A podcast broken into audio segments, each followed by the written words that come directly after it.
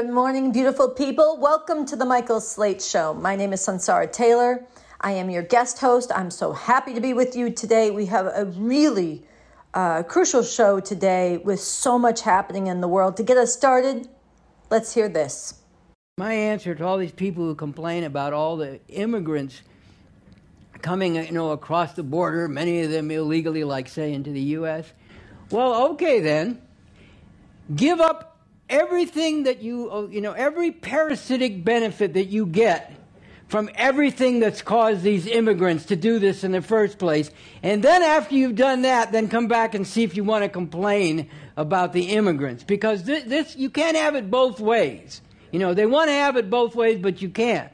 You want to have all the plunder and all the destruction and all the disruption and all the upheaval that your system causes and all the exploitation, including of little children all around the world, which wreaks havoc in these countries. And then you want to complain when the people come here. No, you cannot have it both ways, mother. That was the voice of Bob Avakian, revolutionary leader, putting reality back on its head right side up because it's so inverted so much of the time. We're told the immigrants are coming here, they're taking our jobs, they're doing this, they're doing that, they're invading our country, blah, blah, blah. And we're told this not just by the fascist, white supremacist, MAGA Republicans. We are told this essentially, and this is acted upon by Biden, Kamala Harris, and the rest of the Democrats, even as they try to put a friendlier, more humanitarian face on it. They are tightening restrictions on the people who have been driven from their homelands by the workings of global imperialism, most of all U.S. imperialism, who've been set on a desperate journey, leaving behind everything that is familiar, leaving behind family, children, loved ones, setting out on a dangerous journey where they are preyed upon where they are made vulnerable to the elements, where, where women face sexual assault at phenomenal rates, where they are robbed, where they are insulted and degraded, and they take everything out of a desperate journey to try to make it where they can have some kind of life and send something back to their loved ones. And then they are demonized and they are kept out and they are treated like they are the invading army when they are human beings. So, this is going to be a big theme of our show today. We're going to have a couple of segments on this later in the hour. I'm going to bring you Lenny Wolff speaking about the horrific murder on the subway of Jordan Neely, a black homeless man, by a white Marine, where it took over a week more for charges to be pressed against this Marine for assaulting and killing, putting a homeless black man in a chokehold for 15 minutes until his body went limp and the life was squeezed out of him. We're going to hear from Lenny Wolff on this. It's very important. Then we're going to hear from Bob Avakian on dictatorship and democracy, highly relevant to both of these other themes on immigrants and the life and the death of Jordan Neely. What kind of system do we live under? Avakian is going to break this down. He is going to flip reality back right side up once again. And we'll have a few other things along the way, some music. So, with that, I want to dive in with a segment from Now This um, that brings you the voices of some of the migrants who ride the beast, the top of the trains on the desperate journey to this country. What is driving them? What are the conditions they face? Let's start right off with that.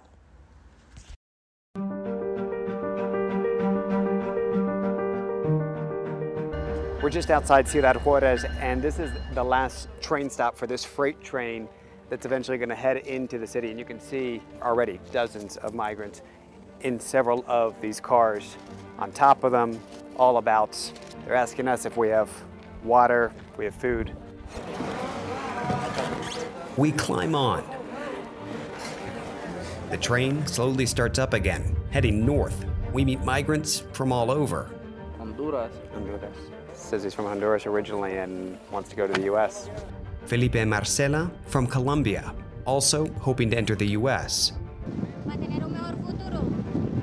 I asked her why the U.S. She said to have a better future. Omar from Venezuela. In Baltimore. He's trying to get to Baltimore, Maryland. We rode for an hour. They've been on here for days. 12 days for Roberto and his family. Con mi papá, mi hermana. He's with his dad and his sister.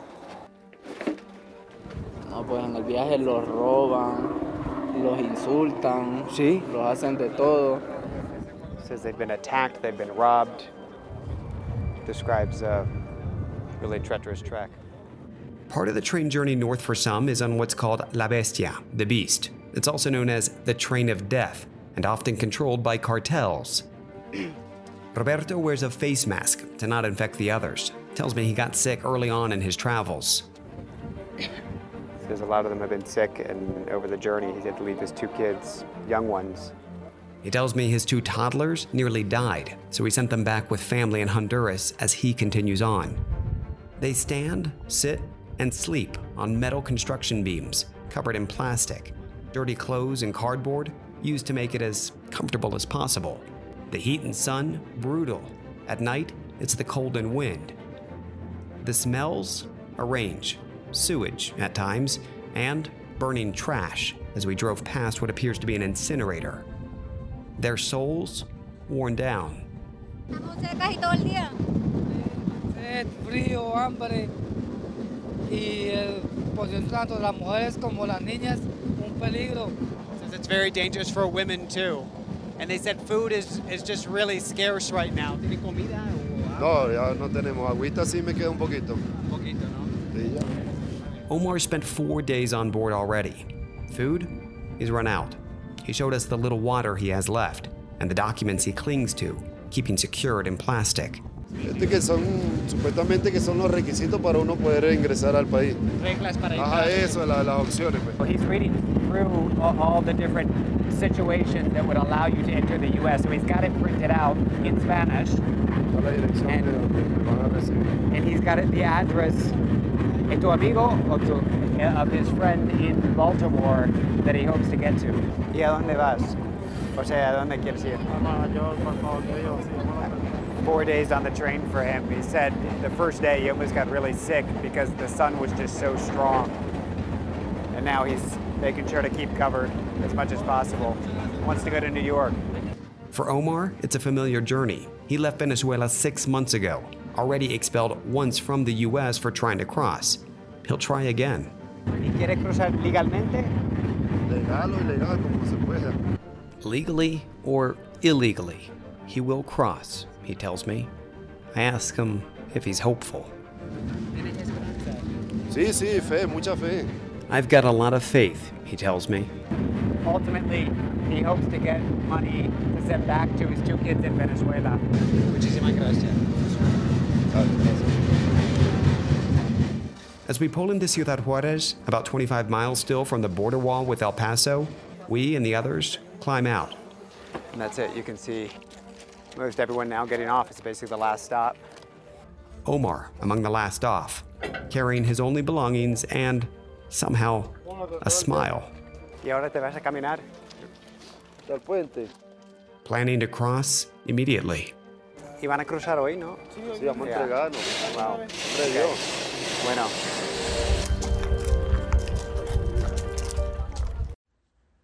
We are going to stay on this theme of the humanity of the migrants and the refugees and the human beings who are coming to the U.S. border, who are fighting to get across that bloody line. But before we go forward, we're going to hear some music that is very fitting. This is Outernational. Todos somos ilegales. We are all illegal. And it's featuring Tom Morello, Calle Trece, and Chad Smith.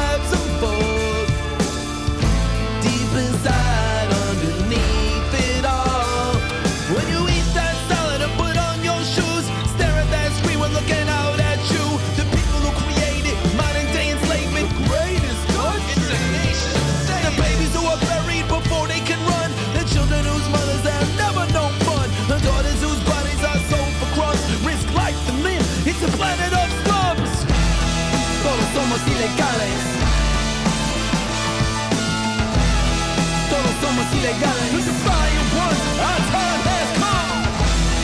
Todos somos ilegales. Fighting for a new way and a new day. Todos somos ilegales.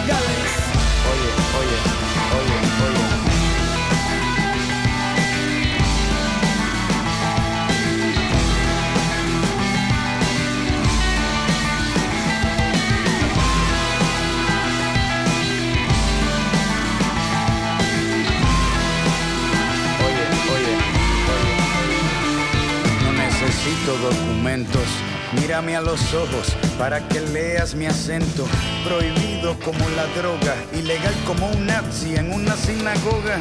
Contraindicado, clandestino, lo lo contamino. Más de 600 millones de personas gritando luz verde para invadir Arizona. No necesito diplomas, lo que aprendí lo viví y lo almaceno en mis neuronas. Las experiencias son mis talleres. La vida es un estudio desde que se nace hasta que se muere. Así crucé para el norte buscando buena vida, componente vacío de materia consumida. Dejé a mi abuela sola para besarle el culo a Ronald McDonald y tomar Coca-Cola. Todos somos ilegales. Todos somos ilegales. ones, our time has come. Todos somos ilegales. Fighting for a new way and a new day. Todos somos ilegales. somos ilegales. Todos somos ilegales. our time has come. Todos somos ilegales. Somos ilegales.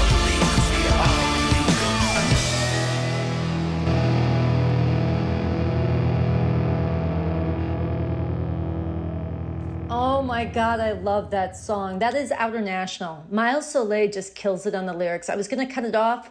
Um, in my mind, putting the show together, I was going to play you a portion of it, but I couldn't stop listening. That it is so compelling. Um, and I want to let you know uh, the, that band Outernational, Miles Solay is the front man of the band and kind of the heart and soul of the band, Jesse Massa, and it's a it's an incredible band. Uh, that track featured Chad Smith and Calle Trece and Tom Morello. Miles and Outernational actually toured the entire 2,000 miles of the U.S. Mexican border um, about 10 years, more than 10 years ago. They just they performed, they met people, they crossed the border. They really got a tactile sense, a vivid sense of the terrain, of the people, of the cultures, of the music, and of the reality of everything in those lyrics, including the title Todos Somos Ilegales. We are all illegal. It's such a beautiful song, more poignant now, even. So I played the whole thing. I couldn't stop myself. You are listening to The Michael Slate Show. My name is Sunsara Taylor. I am your guest host, and we are going to continue one more segment, powerful segment on this reality, flipping reality back right side up about who are the real criminals and where our hearts should be, where our morality should be, where justice is in this question of the migrant and refugee crisis. This is going to be a segment put together by Atlas Winfrey of the RNL, the Revolution Nothing Less show. Let's have a listen. For decades, the U.S. Mexico border area has been a zone of death, pain, and suffering inflicted by U.S. imperialism upon tens of millions of migrants. People have died trying to reach it. Ahora lo que me queda es ir a una caja de madera a darle su último adiós.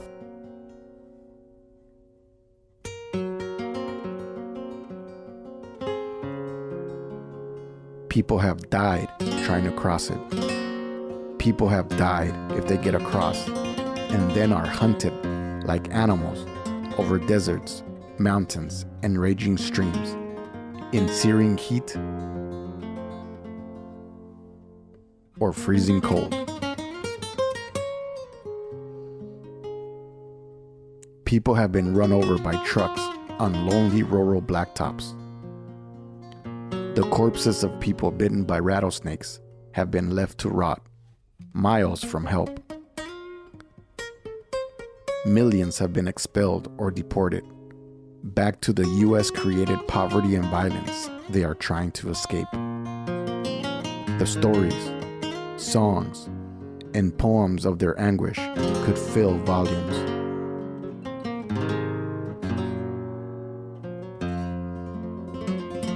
These are not random incidents.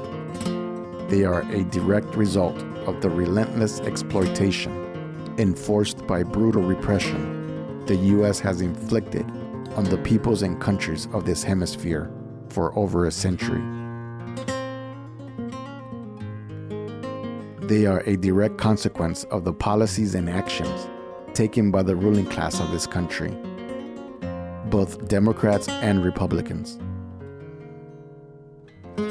And now, a massive leap in that repression will quite possibly erupt very soon.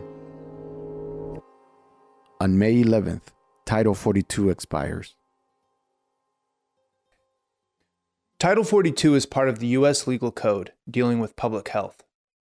During the height of the COVID 19 crisis, the Trump Pence fascist regime used it to expel hundreds of thousands of people seeking refuge in the U.S denying them the international human right to apply for asylum.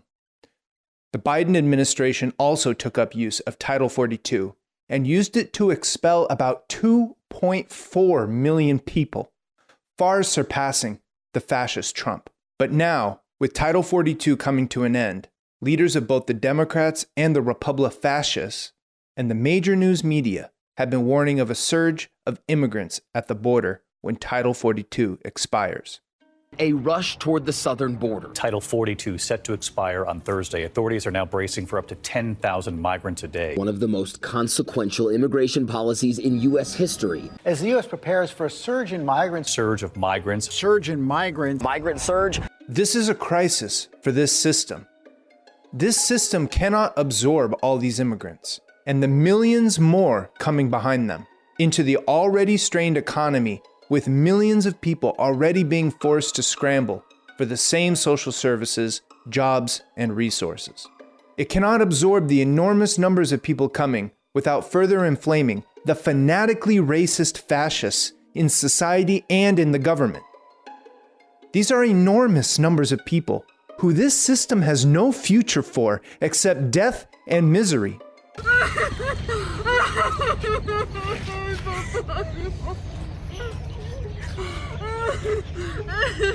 Ay, mis hijas.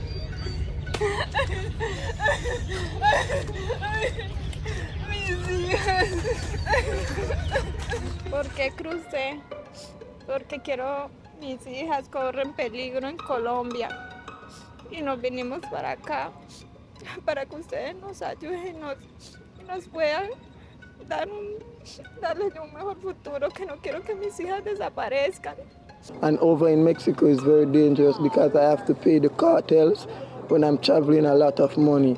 I'm just trying to seek a better life. I'm not a bad person, I'm not a violent person. Enormous numbers of the most vulnerable people, men, women, and children, are being talked about as if they are an invading army by the very people who f up their countries with actual invading armies.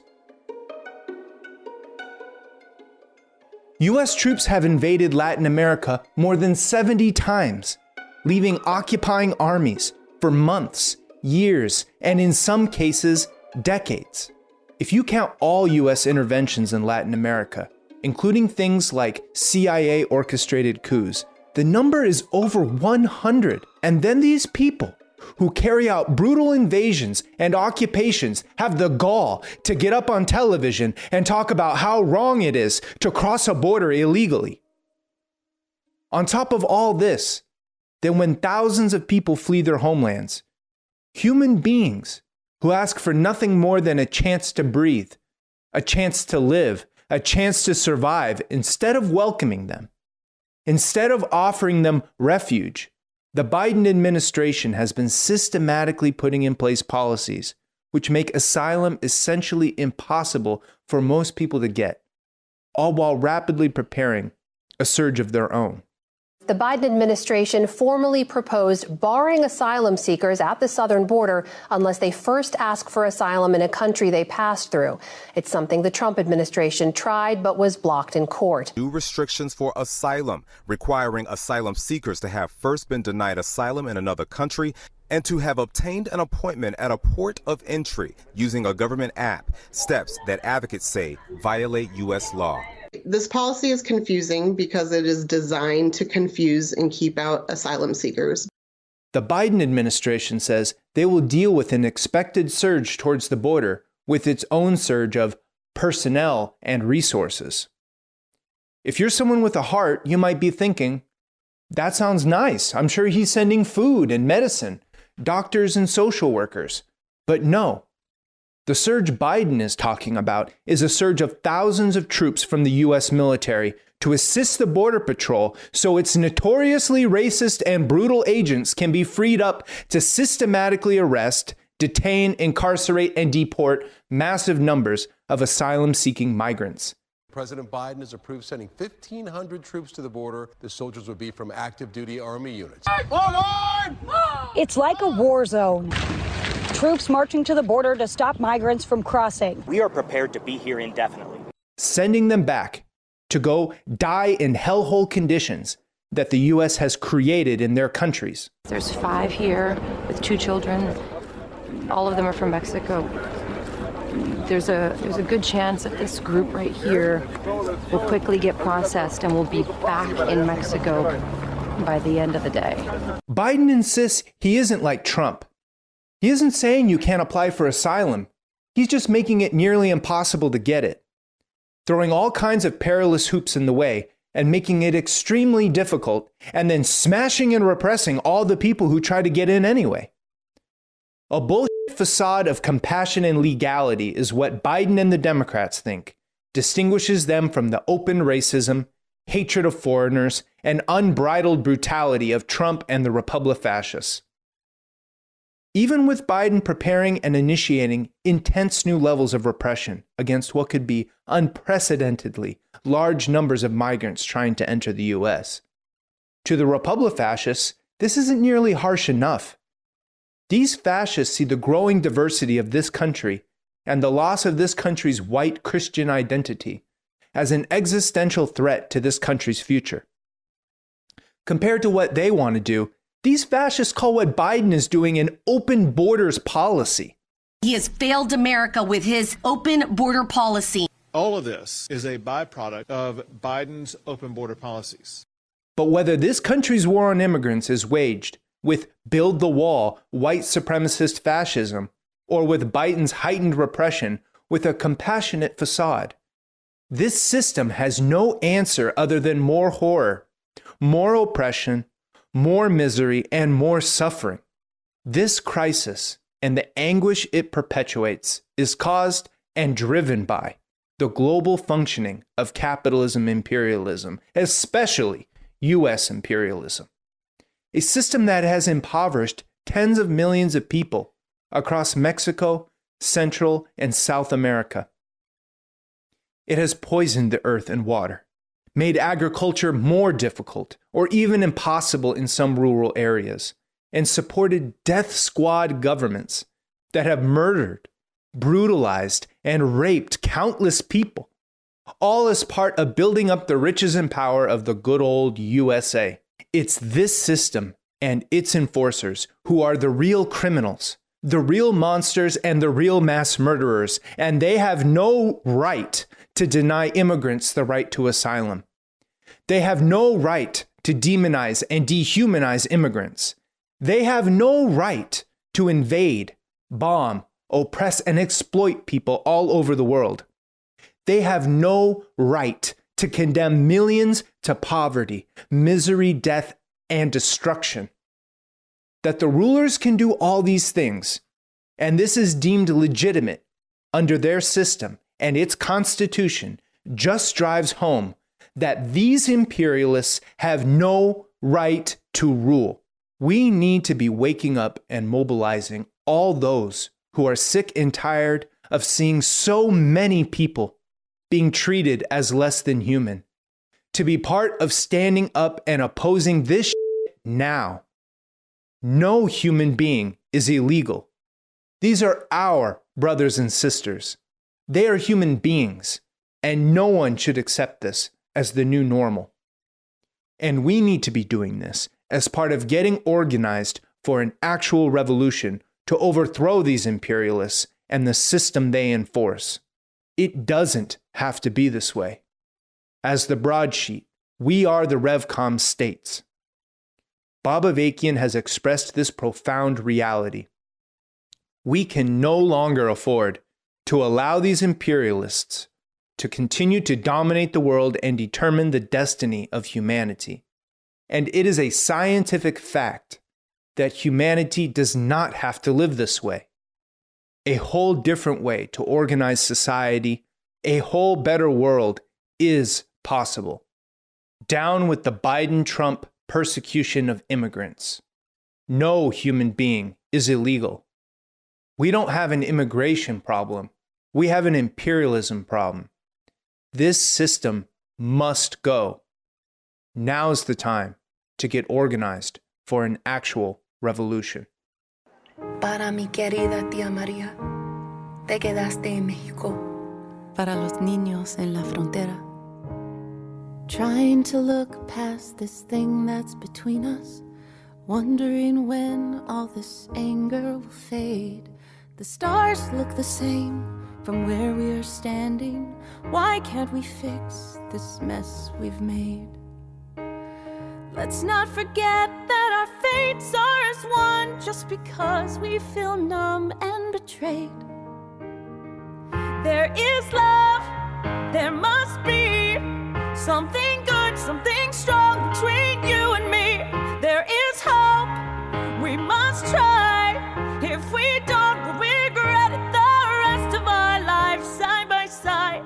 Forever, you and me, we are stronger together, hoping to find a path to forgiveness. Knowing that pride always gets in the way. We all want a place where it's safe to be human, the welcome embrace of a brand new day. Let's not allow what we have to be lost just because of what someone might say. There is love, there must be something good, something strong between you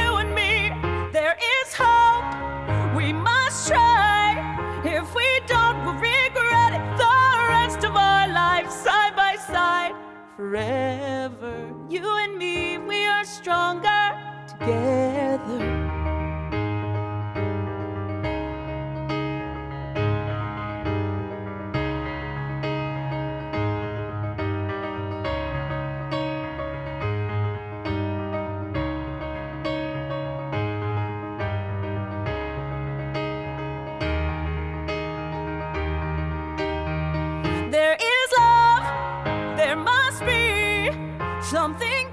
Mandy Gonzalez They're featured on Line in the Sand off the album Fandango at the Wall, put together by the great Afro Latin jazz musician Arturo O'Farrill, an incredible album that was performed and recorded with musicians on both sides of the US Mexico border. It's and it brings together the different cultures, the different musical traditions, and it is such an act of internationalism, of disrespect for the blood-soaked borders of this US empire. And of the uh, absolute uh, beauty, the hope, the humanity of so many peoples for a world without borders and a world without the inhumanity of people being seen as less than human because of the skin, the color of their skin, the place of their birth, or any other reason. And it's it's just the entire album is beautiful. I'm glad to share that with you. Before that, we heard our uh, Atlas Winfrey of the RNL, the Revolution Nothing Less show, which you can find every week, every Thursday night, new episodes at youtube.com slash the RevComs. Very important. There'll be this week on Thursday night a report back from Atlas Winfrey and other RevComs who went down to the U.S.-Mexico border last Thursday when Title 42 expired went down there, stood with the people, burned the US flag, and did quite a bit more and, and brought out the message of revolution and organized people for revolution. So tune in. You'll see more from Atlas. Uh, and uh, we're going to stay on this in, in coming weeks as this is so important and crucial to humanity's future. But now we want to shift gears. Let me remind you as we do that you are listening to The Michael Slate Show, and my name is Sunsara Taylor. I am your guest host. We're going to shift gears to talk about what happened in New York City. And this really struck a deep nerve for good reason in so many people's hearts. I have been on the subways of New York um, for more than 20, 25 years. Um, I've lived in New York. I've ridden the subways every day, many times a day. I've seen Jordan Neely perform. Millions of us from New York have seen him perform his impressions, incredible impression um, and dance moves of Michael Jackson. Um, he was choked to death. He was having a mental episode. He was not well. He was disturbed. He was on the trains desperate. And he was choked to death by a white U.S. ex Marine um, who put him in a chokehold for more than 15 minutes and continued the chokehold after Jordan Neely's body went limp. He continued this. This was an act of just absolute inhumanity and has disturbed many people. And so I want to share a segment also from the RNL, the Revolution Nothing Less show, put together by Lenny Wolff, who is a follower of the revolutionary leader Bob Avakian, who is really just comes at this with so much heart and so much breadth of understanding of not just the incident, but all that's concentrated in this incident, what it, how it actually manifests the system that we live in. So let's let's go to that now. Neely was placed in a chokehold by a 24 year old subway rider for nearly 15 minutes. Look at the moment a former Marine put that man in a chokehold. The Marine was questioned by cops but then let go. Now, tonight, we're waiting to find out if he'll face charges. Also, tonight, we're getting a closer look at the man who died. His name, Jordan Neely, the Manhattan Borough president, Mark Levine, tweeting this video saying he often saw Neely perform on the subway, dancing and impersonating Michael Jackson. It did not appear this man, who seemed to be suffering from some kind of mental disturbance, was seeking to assault anyone. The incident putting a focus on mental health issues and homelessness in the subways. There is growing outrage that the former Marine who was questioned has not been charged.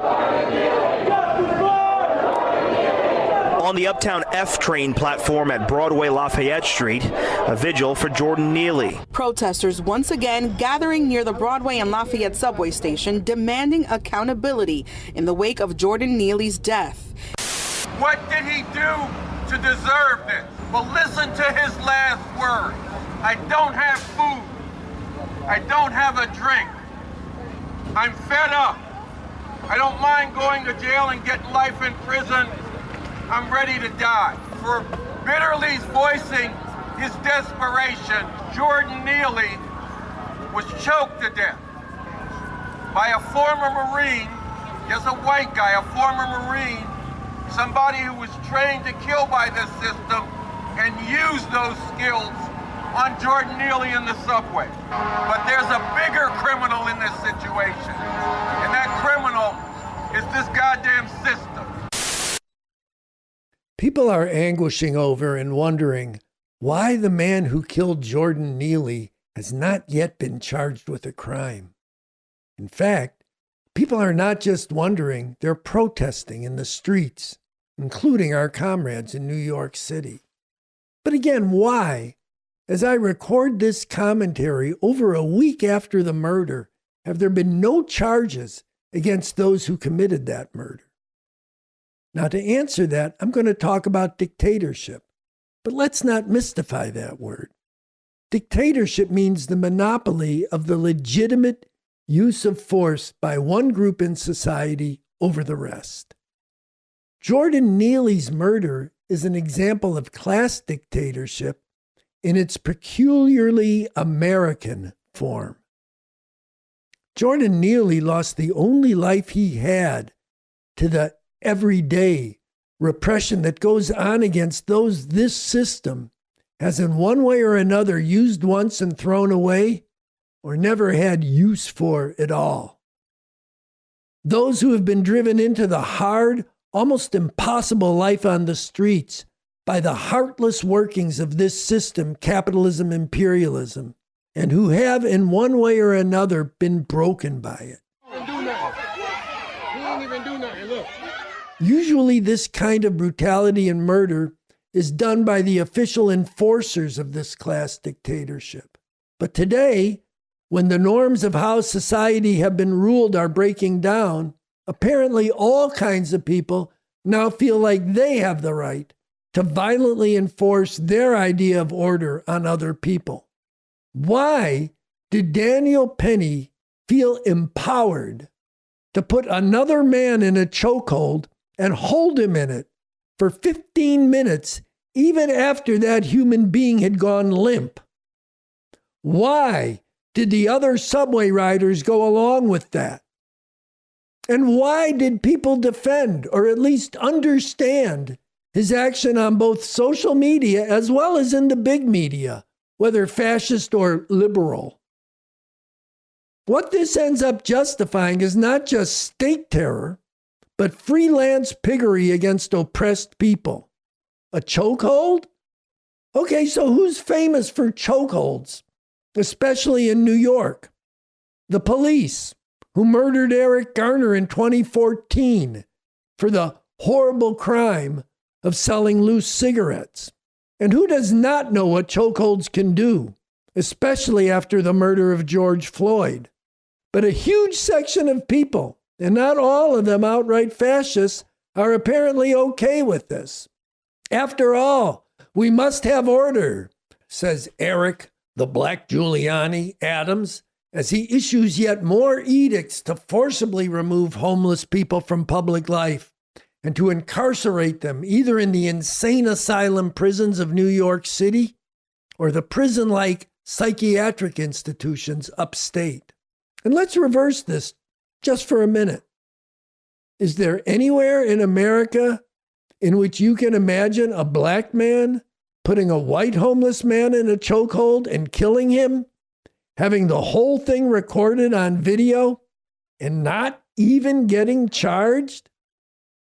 Actually, he'd be lucky if he didn't get killed himself. That's because class dictatorship in America has always been intricately linked with the oppression of whole peoples, of black people, Latinos, Native Americans, and others. And Jordan Neely is one more tragic example of that. In a deep sense, Daniel Penny was not acting alone. He was acting as he had been trained to act by this system, both through his time in the Marines and his time just growing up and being conditioned by the workings and the assumptions of this system. And those applauding him or justifying him or excusing him are acting as they have been conditioned to think and act by this system. But what about the braggery of this system about, okay, life can be rough in America, but in the end, every individual can flourish? Really? Which individuals? And on what basis? Jordan Neely is someone who is both very talented and troubled at the same time. And the best your system can do for him is to break him down and put him on the streets and finally kill him? And then not even a semblance of justice? Oh, but Jordan Neely had a record of 40 arrests. And how many of those were for the crimes of the homeless?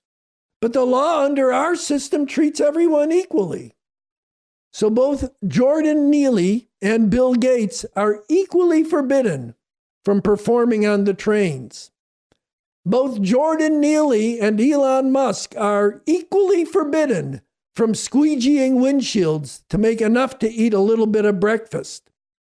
Both Jordan Neely and Eric Jr. or Ivanka Trump will be arrested or maybe even killed if they have a mental breakdown in public. Really? Think about it for one minute. People talk about the contradiction between the immense wealth and luxury in New York City and the scourge of homelessness. But every contradiction contains both a connection as well as a potential clash. The illusion of individual freedom is the veil for and coexists with class oppression and misery. Right after I finished this piece, I saw an article entitled How the System Failed Jordan Neely. And what it seemed to be talking about was how the mental health system didn't reach him in time. But the mental health system is just a very, very subordinate cog in the larger system, the real system, the capitalist imperialist system that determines all the rest. As long as you accept the terms of that system and limit your imagination to what you think might be possible within what capitalism imperialism requires to keep going every day, you won't be able to even begin to ask the right questions. You won't be able to really dig into the roots of why homelessness, along with addiction, suicide, and mental health issues more generally, are exploding in this society or to figure out why the only things you notice being done about any of those is the explosion of the for profit assembly line mental health services that advertise nonstop on cable to go along with the punitive policing of the Democratic Party pigs like the one who runs New York City, Eric the Black Giuliani Adams. But once you free your mind from the confines of what is possible in this capitalist imperialist system. Once you truly understand the roots of these exploding crises in that system, then you can begin to clear your head and clear your eyes. You can begin to see that if we made a revolution, a real revolution, we could proceed from human beings as the most important, the most creative, and the most potentially powerful, productive force. With all the heart and brain power that is now suppressed, distorted, and mangled by the dog eat dog relations that people must enter into or live with every day just to survive. Then and only then would the horizons of the truly possible open up. And then and only then would you fully see the madness of how we are forced to live. In thinking about the killing of Jordan Neely and about the response of way too much of the public, as well as the nature of this system, I went back to read what the revolutionary leader and the author of the New Communism, Bob Avakian, said in reference to the police murder of Tyisha Miller. Tyisha Miller was a young black woman who passed out in her car as a result of a seizure and was shot 11 times by police. BA said, if you can't handle this situation differently than this, then get the f- out of the way. Not only out of the way of this situation, but get off the earth. Get out of the way of the masses of people. Because we could have handled this situation any number of ways that would have resulted in a much better outcome. The heartless murder of jo- Jordan Neely is one more evidence of a time in which you and all of us are being forced to confront the brutal, vengeful, mad reality of today. Where things are going and whether anything can be done about it. Well, something can be done. We can make revolution. We have the sweeping vision, the firm foundation, and the concrete blueprint for the new society that could enable people to flourish together in the Constitution for the new Socialist Republic in North America, written by Bob Avakian. We have the strategy to make that revolution, and not in the far off future, but in these times. A revolution that can put in place the economic system, the political structures, and the social relations between people to figure out new approaches to solve the problems that confound people under this system. And we have the leadership for that in Bob Avakian and the RevComs, the revolutionary communists. This is what you need to be part of. That was Lenny Wolff of the RNL, the Revolution Nothing Less show, and he spoke about dictatorship. He spoke about dictatorship in a way that is so different than how we have been brainwashed to think of it and understand it that we live. Lenny made the point. We live now under a dictatorship. Yes, it calls itself a democracy, but it is a dictatorship of the capitalist imperialist class. And those are the relations that are enforced through violence and through the culture and through so much more. So, to go deeper into this crucial understanding of what is an actual dictatorship, how it is that we live under one, and the reality that not all dictatorships are bad. This one is, but there are revolutionary new society, there is a different way that we could be living that is also a dictatorship as a transition to a world system of global emancipation, world communism. I want to share with you an excerpt from the interviews that I had the great privilege and honor to do last fall with the revolutionary leader Bob Avakian. I did these interviews together with Andy Z, who is the main host of the Revolution Nothing Less show. And Andy asked Bob Avakian about this question of dictatorship and democracy. This is the last thing we want to get into today in today's show. And uh, I'll let Andy set up the question. Let's listen. And you've made a few, a couple of very provocative statements that, that have to do with the the nature of this radically different uh, state power. One, you wrote that not all dictatorships are bad, and another time you said democracy that's just another word for dictatorship. So these are highly controversial and provocative statements, particularly in this brainwashed society, as to what the nature of what democracy actually means and what it is. So I thought it'd be important to get into uh, why it is necessary to be straight up about this for humanity to get free. Well, look. Once again, it depends on what the content of the dictatorship is. But let's back up a step. First of all, we have to define what is a dictatorship. A dictatorship is not, you know, Nikita Khrushchev pounding his shoe on the table in the UN and saying, We will bury you. That's not a, a dictatorship. A dictatorship, imagine just one person trying to dictate to all of society with no institutions to back it up and no underlying relations that that's based on. It would be impossible. Just think about it.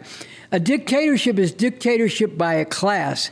It's a dictatorship based on an underlying system, either a capitalist imperialist system of exploitation, or on the other hand, a radically different dictatorship of the socialist system, which is moving to uproot all exploitation and oppression. So they're qualitatively different. I know when we went out to the law school, I think at UCLA, mm-hmm. and we, you know, popularized this article that you're referring to, which made this point about what a dictatorship actually is. It's the rule of a class, not of an individual or a small clique of people. And, you know, it, it rests on a definite underlying system of social and fundamentally, most fundamentally, economic relations. So we went there, and, and one of these law students said, Well, you're redefining the definition of what a dictatorship is. Yes, because we're bringing forward the scientific explanation of what a dictatorship is and redefining the unscientific notion that a dictatorship is or could be exercised by just one person or a small group of people with no uh, understanding of the underlying system that they're trying to enforce and what relations that system embodies. So that's the first thing you have to understand. What is a dictatorship?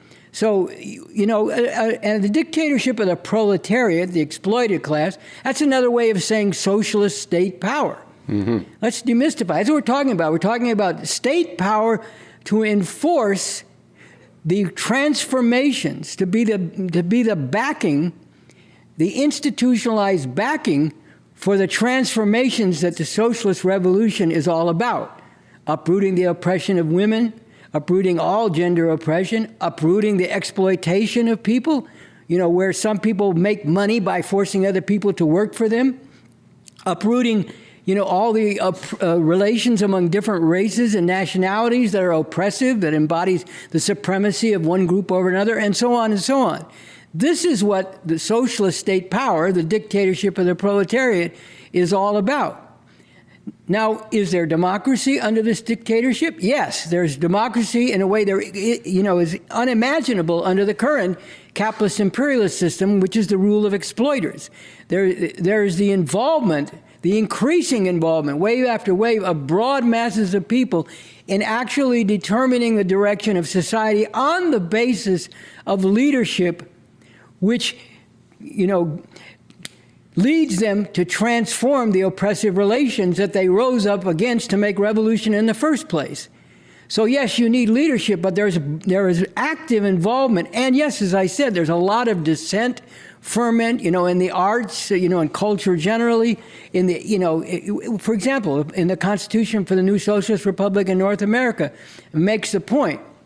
It, it talks about the principle, which is the principle that guides this whole Constitution and the dictatorship of the proletariat, the socialist state power that it envisions and speaks to, which is solid core with a lot of elasticity based on the solid core. So, in the realm of education, for example, it says that the solid core of the educational system in this new social society will be the application of dialectical materialism, the scientific approach to understanding material reality both in nature and in society. It says that will be the solid core, but there will also be the elasticity in the form of allowance for other and opposing viewpoints to be presented in the context of the educational system and so throughout society, in the realm of culture, in the realm of the media, and so on. This is how you know it is envisioned this is how, what we've come to understand needs to be applied in terms of actually exercising socialist state power, the dictatorship of the proletariat, in a way that increasingly involves the conscious revolutionary activity of the masses of people, and they're thrashing out different ideas and programs and where they'll lead in a living way. So, you know, now to talk about democracy on the other hand, under this system, you know, Mao said, you know, Oh, Mao said, sounds religious. But anyway, Mao hmm. did say, and he was right. So that's the important point that, that, you know, that democracy is part of the superstructure. What do we mean by that? Well, you know, like you have a house that has a foundation, the walls and the roof are the superstructure over the foundation. So in society, the foundation is the economic system, and the political institutions and processes and the culture are the superstructure that arises on that and then in turn reflects and reinforces it. So the point is that in the superstructure, democracy is part of that superstructure. And what does that mean? It means that the, the superstructure, again, arises on the basis of and in turn reinforces the underlying foundation, the economic system that is the foundation for the society. So when you have a capitalist economic foundation based on exploitation, the superstructure, in order for the society to function, has to be an expression of and reinforce that underlying system of exploitation. And if it doesn't, then the society will just come, come completely unraveled and be torn apart. And I've used the example many times, and it's a, I think it's a good example of the, of the right to eat.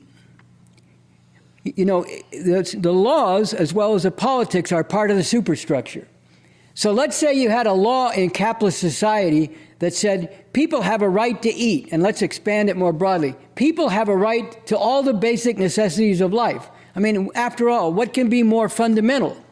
That you have to, you know, that you can have the basic necessities of life or that you're denied the basic necessities of life. So let's say you pass a law. Some well meaning social democrats got in and they said, let's pass a law that says that everyone has the right to eat. All right, well, now that's a, that's a right enshrined in law. So, hungry masses who don't have the money to pay for, you know, forget about Whole Foods, you know, just, uh, you know, what is it, Ralph's Market, you know, from, from the Big Lebowski, right? Anyway, let's say they, let's say they go into Ralph's Market you know, and they don't, they, they go up to the cashier and, and they got all this food, and the cashier says that'll be $173.28. And they say, I'm sorry, I only have $16. Well, then to have to put some food back. No, I don't, because I have a right to eat. It's written into the law. Now imagine what would happen then. The whole economy would very quickly fall apart because it takes money to produce all this stuff that's sold in the store. You know, the store has to have a building it has to have maintenance. It has to pay employees, plus all the other people that had to be paid, and all the structures that had to exist, and the machinery that had to be used to produce the food. And first of all, the farm workers to get it out of the ground and so on, and to plant it. All that had to, all that is expenses that went into producing all this food. So if people uh, if people just walk in and say, "I have a right enshrined in law," You can't stop me. I'm going to take anything I need out of this store as long as I say it's for my basic needs. The whole, you could see how the whole society would come completely unraveled. So, the, you know, this is a, a, one illustration of how the superstructure of politics and laws and so on has to reflect the underlying system. The democracy we have under this system is the democracy of the capitalist system of exploitation.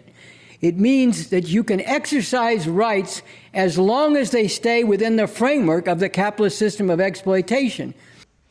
That was Bob Avakian, the revolutionary leader, the architect of the new communism, speaking on democracy and dictatorship.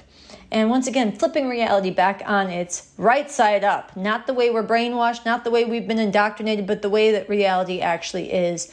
Um, that is from the interviews that I had the honor and privilege of doing with Bob Avakian last year. Um, Andy Z and I interviewed Bob Avakian.